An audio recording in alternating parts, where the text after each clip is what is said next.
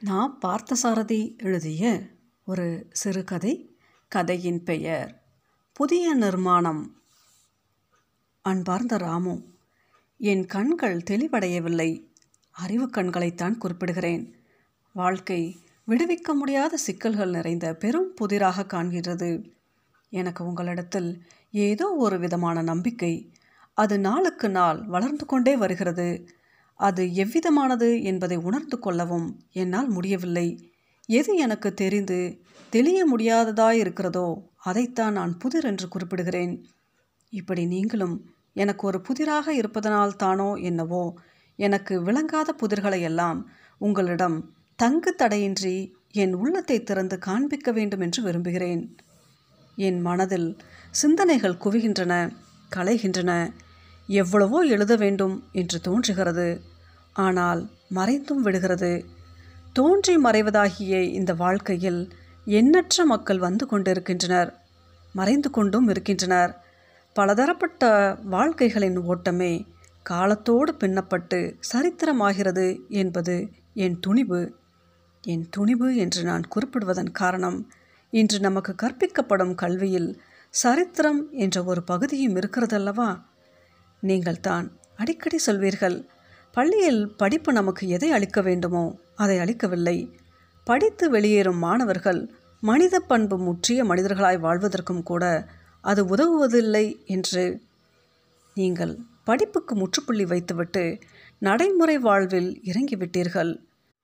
கல்லூரியில் பிஏ வகுப்பின் படிமேல் காலை வைத்துக்கொண்டு தான் இதை உணர்கிறேன். திடீரென்று ஒரு நாள் இதுவரை நாம் கற்றது என்ன? என்று என்னையே கேட்டுக்கொண்டேன். கர்வம் ஒன்று அசட்டை அடுத்தபடியாக சோம்பேறித்தனம் மூன்றாவதாக தன்னம்பிக்கையின்மை அதற்கு மேலாக என்று என் மனசாட்சி பதில் சொல்லிக்கொண்டே போயிற்று. என்னால் சகிக்க முடியவில்லை. உதாரணமாக சரித்திரத்தையே எடுத்துக்கொண்டாலும் அது ஏதோ சென்ற காலங்களின் கேலண்டர் மாதிரி இருக்கிறதே அன்றி மனித சமுதாயத்தின் வளர்ச்சியையும் பண்பையும் கூறவே இல்லை. கலாசாலை படிப்பிலிருந்து விலகிவிடுவதென்று தீர்மானித்துவிட்டேன். கலைத்துறையில் அது கற்பதன் மூலம் எதை அளிக்குமோ அதை சொந்த முயற்சியிலேயே பெற்றுக்கொள்ளலாம் என்கிற நம்பிக்கை எனக்கு பிறந்துவிட்டது. என் நண்பர்களில் பலர் அது என் எதிர்காலத்தை ரொம்பவும் பாதிக்கும் என்று கோரி என்னை மேலும் படிக்கும்படி தொந்தரவு செய்கிறார்கள். ஆனால் எனக்கு விருப்பமில்லை. நான் முடிவு செய்துவிட்டேன். எதிர்காலம் என்று அவர்கள் எந்த அர்த்தத்தில் கூறுகிறார்கள் என்பதை நான் புரிந்து கொண்டேன். கல்யாண மார்க்கெட்டில் தங்கள் மதிப்பை உயர்த்தி கொள்வது ஏதாவது ஒரு உத்தியோகத்தில் ஒட்டிக்கொள்வது இவ்வளவுதான் அவர்கள் குறிப்பிடும் எதிர்காலத்திற்கு அர்த்தம். எனக்கு இந்த இரண்டிலும் விருப்பமில்லை. காலத்தின் நெஞ்சிலே காலை வைத்து நடக்க வேண்டும் என்று என் மனம் விரும்புகிறது. மனித வாழ்விலே மடியாமை பெற்று மக்கள் மனதிலே என்றும் வழங்கும் பெரிய காரியம் ஏதாவது செய்ய வேண்டும் என்று நான் விரும்புகிறேன். நண்பர் அரசியலிலே பிரவேசிக்க எனக்கு ஆர்வமில்லை. அது பிளவுகளையும் வேற்றுமைகளையும் பெருக்கிக் கொண்டுத்தான் இருக்கிறது என்று எண்ணுகிறேன். என் முழு பயிற்சியையும் கலைத்துறையில் திருப்ப வேண்டும் என்று நான் எண்ணுகிறேன். ஆனால் அதற்காக என்ன செய்ய வேண்டும் என்பதும் என்னால் புரிந்து கொள்ள முடியவில்லை. நான் ஒரு கவிஞனாக வேண்டும் என்று கனவு காண்கிறேன். சிந்தனையில் மின்னொளி கண்டு மக்கள் மனதிலே ஒளி ஏற்றி வைக்க வேண்டும் என்று துடிக்கிறேன். இதற்காக கற்பதிலும் கவிதை நெஞ்சோடு பழகுவதிலும் ஈடுபட்டிருக்கிறேன். இந்த நிலையில் உங்கள் உதவியை ரொம்பவும் எதிர்பார்க்கிறேன். என் மனம் ஏனோ உங்கள் முன்னால் கட்டுப்படுகிறது. எனக்கு நீங்களே யோசனை கூற முடியும் என்று நம்புகிறேன். உங்கள் பதிலை ஆவலுடன் எதிர்பார்க்கிறேன். வணக்கம். அன்புடைய நண்பன் கணபதி. கணபதிக்கு ராமு பதில் எழுதினான். ரொம்பவும் சுருக்கமாக நண்பா தங்கள் முயற்சிகளை நான் வரவேற்கிறேன். மக்களுக்கு எது தேவையோ அதை காலத்தையும் பண்பையும் அனுசரித்து அளிப்பது தான் கலைஞர்களின் லட்சியமாக இருக்க வேண்டும். இது ஒன்றை மாத்திரம் மனதில் வைத்து கொண்டால் போதும். உன்னத வாழ்வை எட்டி பிடித்து விடலாம். அடுத்தபடியாக செய்யும் காரியங்களில் தெளிவு வேண்டும். அவையும் புதிர்களாக இருக்கக்கூடாது. அதற்கு மனதில் தூய்மை வேண்டும். தூய்மை ஒழுக்கத்தின் பயனாகும். மனதின் தூய்மையில் மலரும் ஒளியில் அறிவின் சுடர் பிரகாசிக்குமே ஆனால் அது மனித சமூகத்திற்கு புதிய உயிர்ப்பையும் விழிப்பையும் அளிக்குமானால் தங்கள் லட்சியம் கைகூடும். கலைதேவி அருள் புரிவாளாக. வணக்கம் ராமு. சில நாட்களில் கணபதி சினிமா கம்பெனி ஒன்றில் வசனம் எழுதும் வேளையில் பெரிய மனிதர் ஒருவரின் உதவியால் சேர்ந்து கொண்டான் என்பதை ராமு அறிந்தான். அதோடு கணபதி எழுதிய கடிதத்தில் பணத்தை அடைந்தவர்களாலேயே உலகில் எதையும் சாதிக்க முடிகிறதென்று சமூக நன்மைகள் செய்வதையே மேற்கொண்டாலும் அதற்கும் பணம்தான் பிரதானமாக இருக்கிறதென்றும். அதனால் பண வருவாயை குறிக்கோளாக கொண்டே சினிமா கம்பெனியில் சேர்ந்திருப்பதாகவும் எழுதியிருந்தான் ராமு. கூடுமான வரையில் உயர்ந்த கருத்துக்களை கலையின் மூலம் பரவ செய்வதே சிறந்த முறை ஆதலால் சினிமா துறையில் லட்சிய வழியில் செல்ல முயற்சிக்கும்படி பதில் எழுதினான். நாட்கள் இயற்கையின் உருவில் வனப்பும் வளர்ச்சியும் முதிர்ச்சியும் பயனும் எழுப்பிக் கொண்டே ஓடிக்கொண்டிருந்தன. ராமு பல நாட்களை சிந்தனையிலேயே கழித்து கொண்டிருந்தான். ஏழ்மை குடும்பத்தை பாதுகாக்கும் பொறுப்பும் அவன் தலையிலேயே சுமத்தப்பட்டிருந்தது. இளம் சிறுவர்களான அவன் சகோதரர்கள் படிக்க வேண்டும் தந்தை இறக்கும் பொழுது மனைவி மக்களுக்கு உதவியாக இருக்க வேண்டும் என்ற ஆசையில் வைத்தியம் பார்க்க செலவு செய்து பட்ட கடனை அடைக்க வேண்டியிருந்தது.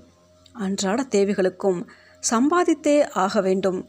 சும்மா உட்கார்ந்து கொண்டிருந்தால் முடியுமா? அவன் மனதில் தீக்கொழுந்து சுடர்விட்டு கொண்டிருந்தது. நான் பிறந்த இந்த நாட்டுக்காக நாட்டின் மக்களுக்காக ஏதாவது செய்ய வேண்டும். என் உடன் பிறந்த மக்கள் மனித வாழ்வில் இன்பமும் அன்பும் தலைத்து புதிய பொருளும் பயனும் அளிப்பதாக இருக்க வேண்டும் என்று அவன் சிந்தித்தான். சில நாள் உத்தியோகம் பார்த்து வந்தான். அது அடிமைத்தனத்தின் சிறைக்கூடமாகப்பட்டது அவனுக்கு. கடமை என்ற பொறுப்பும் கண்ணியமும் சுயேச்சையும் உள்ளதல்லவோ தொழில் அது அல்லவோ மனிதனுக்கு மனித உணர்வுகளை வழங்கக்கூடியது என்று அவன் அறிவு சொல்லிற்று. இடையில் அவன் சிந்தனைகள் தலைத்து படர்ந்து மலர ஆரம்பித்தன. இந்த நிலையில் கணபதியின் யோசனை அவன் மனதில் படவே தன் உணர்வுகளுக்கு உருவம் கொடுத்து கட்டுரைகளாகவும் கதைகளாகவும் கவிதைகளாகவும் தொடுக்க ஆரம்பித்தான். அவை புதுமணம் கமல இலக்கிய உலகிலே புகழுடன் பரவ ஆரம்பித்தன. ஒவ்வொரு நாளும் புதிய புதிய சிந்தனைகள் புதிய கற்பனைகள் மனித வாழ்வு இப்படியாக வேண்டும் அப்படி மாற வேண்டும். இந்த விதமாக உயர்ந்து ஒவ்வொரு மனிதனும் பூரணத்துவம் பெற வேண்டும். சத்திய புகழ் சாத்தியப்பட வேண்டும். எல்லோரும் ஓர் இனம். ஒரு நிறை ஒரு நிலை என்றாக வேண்டும் என்றெல்லாம் அவன் நினைத்தான். அந்த நினைவுகள் வாழ்க்கை சித்திரங்களாக மாறின. அவை படித்தவர் உள்ளத்தை தொட்டன பண்பை விளைவித்தன. புரட்சிகரமான புது எழுத்தாளனாக ஆசிரியனாக அவன் வளர்ச்சி அடைந்தான். ஆனால் ஆனால் அவன் மனம் அமைதி அடையவில்லை. சலனப்பட்டு கொண்டிருந்தது பல படங்கள் பல விதங்களில் அவன் சொல்லிக்கொண்டான் நான் அதை செய்ய வேண்டும் இதை செய்ய வேண்டும் என்று நினைக்கிறேன் எழுதுகிறேன். ஆனால் நானாக எதையும் செய்து காட்ட முடியவில்லை.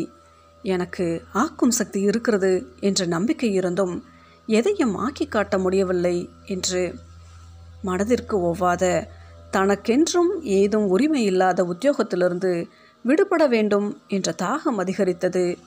அடிமை தொழிலை விட்டான். இயற்கை வாழ்வை ஏற்று குடிசை தொழிலை கொள்ள வேண்டும் என்று ஆர்வம் உண்டாயிற்று. அடுத்த நாளே அவன் பொதுமக்களில் ஒருவனாக மாறிவிட்டான். சாதாரண ஏழை தொழிலாளிகள் தாங்களாக செய்த தொழில்களில் போதிய வருமானம் இல்லாமல் திண்டாடி கொண்டிருந்தனர். மூலதனம் இல்லாத குறை விற்பனை போட்டி செய்த பண்டங்களை தேவை அதிகம் உள்ள பிரதேசங்களுக்கு கொண்டு போய் விற்க முடியாமை ஆகிய காரணங்களால் தொழில்கள் வளம் குன்றி நலிந்து கொண்டிருந்தன. கிராமங்கள் பெருமை இழந்து பொலிவு குன்றி வறண்ட இடங்களாயின. கிராமவாசிகளை உயிர் பெற செய்ய புதிய நிர்மாணம் தேவை புதிய வழி ஒன்று தேவை என்று அவன் மனம் இடைவிடாமல் கூறிக்கொண்டிருந்தது. இந்திய நாட்டின் உயிர் கிராமங்கள் நமது மதத்தின் வேர் கிராமங்கள் நமது வாழ்வின் நலன் கிராமங்கள் நமது சமுதாய அமைப்பின் இயற்கை தத்துவத்தின் இலக்கணம் கிராமங்கள் நமது இயற்கை வாழ்வின் பொழிவு விளக்கம் மாண்பு எல்லாம் கிராமங்களிலே இந்திய கலாச்சாரம் இந்திய இரத்த ஓட்டம் இந்திய மனம் கிராமவாசியின் உடலிலே உள்ளத்திலே காண கிடைப்பவை கிராமம் உயிர் பெற்றால் இந்திய வாழ்வு உயிர் பெறும். இதற்கு வழி என்ன என்று இரவு பகலாக அவன் சிந்தித்தான். உண்மையும் உறுதியும் படைத்த அவன் உள்ளத்திலே தொழில்களை கூட்டுறவு முறையில் வளர்க்கும் யோசனை அபூர்வமாக தோன்றியது. தொழிலாளிகளின் தொழில் வாரியாக ஒன்று திரட்டினான். கிராமவாசிகளை ஐக்கியப்படுத்தி அறிவு போதாமையால் ஆயிரம் சாதிகளின் கூண்டுகளிலே அடைபட்டு கிடந்த மக்களை ஒன்று திரட்டினான். எல்லோரும் ஒன்றை நினைப்போம் ஒன்றையே செய்வோம். அது எல்லோரும் ஒன்றாக இருப்பதற்காக என்பதே அவன் நிர்மாண கோஷமாக மாறியது. கிராமவாசிகள் அனைவரும் ஒன்றாயினர். இரண்டு மூன்று வருஷங்களில் கிராமம் புதிய ஒளியுடன் வளர்ந்தது இந்த சாதனை கண்டு யாவரும் வியந்தனர். அரசியல்வாதிகள் புதுமை கண்களுடன் பார்த்தனர். ஒவ்வொரு கிராமத்தையும் இந்த முறையில் ஒன்றுபடுத்த வேண்டும். நமது சமுதாய வாழ்வை காட்ட வேண்டும் என்ற பிரச்சாரம் பத்திரிகைகளின் வாயிலாக வலுத்தது. அநேக பத்திரிகைகள் அவன் உருவத்தை முகப்பு படமாக போட்டன. அந்த கிராம வளர்ச்சியை பற்றி பத்தி பத்தியாக கட்டுரைகள் எழுதின. இதை எப்படி செய்தீர்கள்? என்று கேட்பவர்களுக்கு அவன் அளித்த விடை இவ்வளவுதான் உண்மை என் மூலதனம் அதுதான் வித்து. தன்னலமற்ற என் மனம் இதன் வளர்ச்சிக்கான நீர். உரமோ உழைப்புத்தான். திடீரென்று ஒரு நாள் கணபதி அவன் முன் நின்றான். அவன் கண்களில் அசாதாரண வெறுப்பும் தோல்வியின் அலுப்பும் வழிந்து கொண்டிருந்தன. ராமு அவனை ஆர்வத்துடன் வரவேற்று அமர சொன்னான். கணபதியின் உருவத்திலே ஒரு புதிய மாற்றம் இருந்தது. எவ்வளவுக்கெவ்வளவு அலுப்புடனும் ஏக்கத்துடனும் அவன் காணப்பட்டானோ அவ்வளவுக்கவ்வளவு அழகுடன் தளதளப்பாக இருந்தான். அவன் உடலில் ஒரு பொன் நிறம் ஊறி இருந்தது. அதை எடுத்து காட்டும்படியாக அழகான சில்க் உடைகளை அணிந்து கொண்டிருந்தான். விரல்களிலே வைரமும் பச்சையும் நீலமும் பதித்த மோதிரங்கள். இடது கையில் வைரங்கள் இழைத்த சங்கிலியில் மாட்டிய ரிஸ்ட் வாட்ச் ராமு ஆச்சரியத்துடன் கேட்டான். காலத்தின் நெஞ்சிலே காலை வைத்து நடக்க கற்றுக்கொண்டாயா? என்று கணபதி சொல்லத் தொடங்கினான். ராமு தோல்விகளிலே மனம் உடைந்து போன நான் என்னுடைய உயர்ந்த உள்ளத்தை பணவெறிக்கு அடிமைப்படுத்தினேன். என் லட்சியங்களை எட்டி பிடிக்க பணம் ஒன்றே குறுக்கு பாதை என்று உறுதியாக நம்பினேன். ஆனால் ஏமாந்தேன். எவ்வளவுக்கெவ்வளவு நான் பொருளை குவித்து கொண்டே போனேனோ அவ்வளவுக்கவ்வளவு என் ஆசையும் அதிகரித்து கொண்டே வந்தது. என் லட்சியங்கள் எப்போதோ குழந்தை பருவத்தில் கண்ட காலை கனவுகளாக மங்கி மறைந்து போயின. ஐயோ ராமு நீங்கள் அளித்த ஒவ்வொரு போதனையையும் மறந்தேன் நான். அறிவை நாட வேண்டிய உள்ளத்திலே ஆசைகளை நட்டேன். தூய்மை துளிர்க்க வேண்டிய இடத்திலே காமக்கணைகள் படையெடுக்க விட்டேன். உள்ளத்தை மெருகேற்றுவதற்கு பதிலாக உடலுக்கு அழகூட்ட மருந்துகள் வாங்கினேன். மக்கள் நலன் பெற எண்ணுவதற்கு பதிலாக மோக களியாட்டங்களில் கிடைக்கும் இன்பத்தை பற்றியே சிந்தித்து கொண்டிருந்தேன். என்ன சொல்ல? பாவியானேன் கலையின் மூலம் அறிவை பரப்ப முயற்சிக்கும்படி நீங்கள் யோசனை கூறினீர்கள். ஆனால் நானோ அழகழகான மனதை மயக்கத்தில் ஆழ்த்தக்கூடிய போதை நிறைந்த காமலாகிரி சொற்களை தேடி கண்டுபிடித்து கலையை அழகு பெற செய்ய முயன்றேன். அதுதான் என் தொழிலாக ஆக்கப்பட்டிருந்தது. எவ்வளவுக்கெவ்வளவு நான் என்னை கெடுத்து கொண்டேனோ அவ்வளவுக்கவ்வளவு நான் புகழப்பட்டேன். என் காமக்கலையை விருத்தி செய்து கொள்வதற்காக அனுபவத்தில் ஈடுபட எண்ணி அதையெல்லாம் ஏன் கேட்கிறாய்? நான் பாவியாகி மற்றவர்களையும் பாவ வழியில் தூண்டுபவற்றை செய்து கொண்டிருந்ததற்காக நான் பொருளும் புகழும் பெருமிதமும் அடைந்தேன். நீங்கள் இவ்வளவு பெரிய எழுத்தாளரும் கவிஞரும் ஆகியிருப்பீர்கள் என்று எண்ணவில்லை. ஆச்சரியகரமான சமூக முன்னேற்ற வழியும் அரசியலில் செயல்முறையில் சில சாதனைகளும் செய்து காட்டியதற்காக நீங்கள் புகழப்படுகிறீர்கள் போற்றப்படுகிறீர்கள் என்று எண்ணினேன். ஆனால் தூய்மை பத்திரிகையில் தங்கள் விடுதலை என்ற கவிதையை கண்டதும் என் மனம் ஆச்சரியத்தில் மூழ்கி போய்விட்டது. விடுதலை என்றால் என்ன? தேவைகளில் விடுதலை? நினைக்க பேச தொழ விருப்புடன் வாழ போதுமான உரிமைகள் இவைத்தான் விடுதலை. இவற்றில் ஒவ்வொன்றையும் எடுத்தெடுத்து கூறி தமிழன்னை ஒருத்தி பாடி வரும் பாட்டு. அந்த கவிதை என் உள்ளத்தில் புதிய விழிப்பையே உண்டு பண்ணிவிட்டது என்று சொல்ல வேண்டும். அப்பொழுது தான் என் பழைய லட்சியங்களை பற்றியும் உங்கள் புதிய வாழ்வு எப்படி இருக்கும் என்பதை பற்றியும் சிந்தனைகள் என் மனதில் துளிர்த்தன. கேவலமான என் வாழ்வின் நிலை கூறிய பானங்களைப் போல் என் நெஞ்சை துளைத்தது. ஓடி வந்தேன். இழந்து போன லட்சிய வாழ்வை எனக்கு நீங்கள் தான் மீட்டு அளிக்க வேண்டும் என்றான் கணபதி. அடுத்த மாதத்தில் அங்கே சர்வகலா நிலையம் தோன்றியது. கலையின் மூலம் அறிவை பரப்ப புதுமை கலையை உயிர் பெற செய்வதே லட்சியமாக அமைந்தது சர்வகலா நிலையம். அங்கே வாழ்வை சித்தரிக்கும் நாட்டியம் நாடகம் படிப்பு கதை சித்திரம் சிற்பம் எல்லாம் மலர்ந்தன. கவிஞர் ராமுவின் புதிய நிர்மாணத்திலே வாழ்வின் விடுதலை முழுதும் பொழிந்து விளங்குவதை காணலாம். அங்கே எல்லோரும் ஒன்றையே நினைக்கிறார்கள் ஒன்றையே செய்கிறார்கள்.